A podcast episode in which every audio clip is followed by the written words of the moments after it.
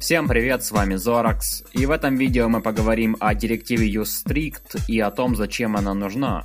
StrictMod это такое подмножество JavaScript, которое появилось в ECMAScript 5, и оно существует для устранения некоторых слабых мест в языке, упрощения отладки и улучшения безопасности. Например, инструкция with считается плохой частью языка JavaScript, поэтому в StrictMod она просто-напросто запрещена.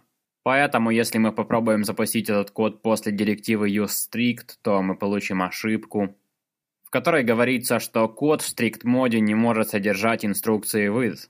Директива useStrict может быть прописана как в начале файла, так и в начале любой функции. И в последнем случае strict-мод будет распространяться не на весь файл, а только на функцию, в которой прописана эта директива. Помимо того, что в strict-mode мы не можем использовать инструкцию with, есть, конечно же, еще кое-какие отличия. Обычно в функциях, которые вызываются не как методы каких-то объектов, this указывает на глобальный объект. В strict-mode в таких случаях this указывает на undefined. И еще одно важное отличие strict-mode в том, что все переменные обязательно должны быть объявлены. При попытке использовать необъявленные переменные в StrictMod вы получите ошибку. Допустим, у нас есть объект, где есть свойство, доступное только для чтения.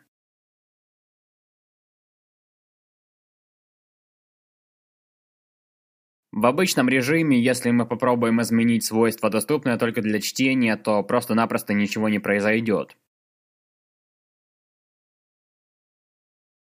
В strict-mode такая попытка вызовет type error. И также мы получим ошибку, если после prevent extensions попробуем добавить к объекту новое свойство. И также если попробуем удалить свойство с configurable false.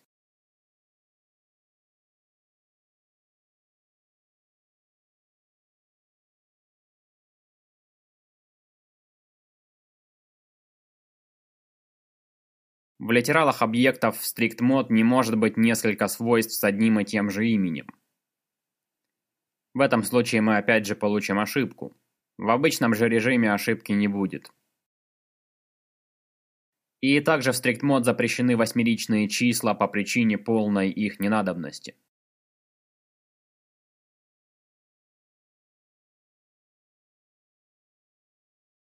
Это не все особенности Strict Mode, но основная идея, как вы уже поняли, заключается в том, чтобы упростить отладку скриптов, создавая ошибки там, где обычный режим будет просто молчать. Такое поведение интерпретатора в стандартном режиме, когда в большинстве случаев попытки сделать что-то неправильно просто игнорируются. С одной стороны удобно для новичков, поскольку в первое время это упрощает программирование, но, с другой стороны, когда вы пишете уже что-то большое, то чем строже будет вести себя интерпретатор, тем проще будет заниматься отладкой скриптов, поскольку о любых нестыковках вы будете узнавать моментально. Поэтому я рекомендую вам всегда использовать директиву useStrict, поскольку в будущих спецификациях ECMAScript все это все равно станет частью языка.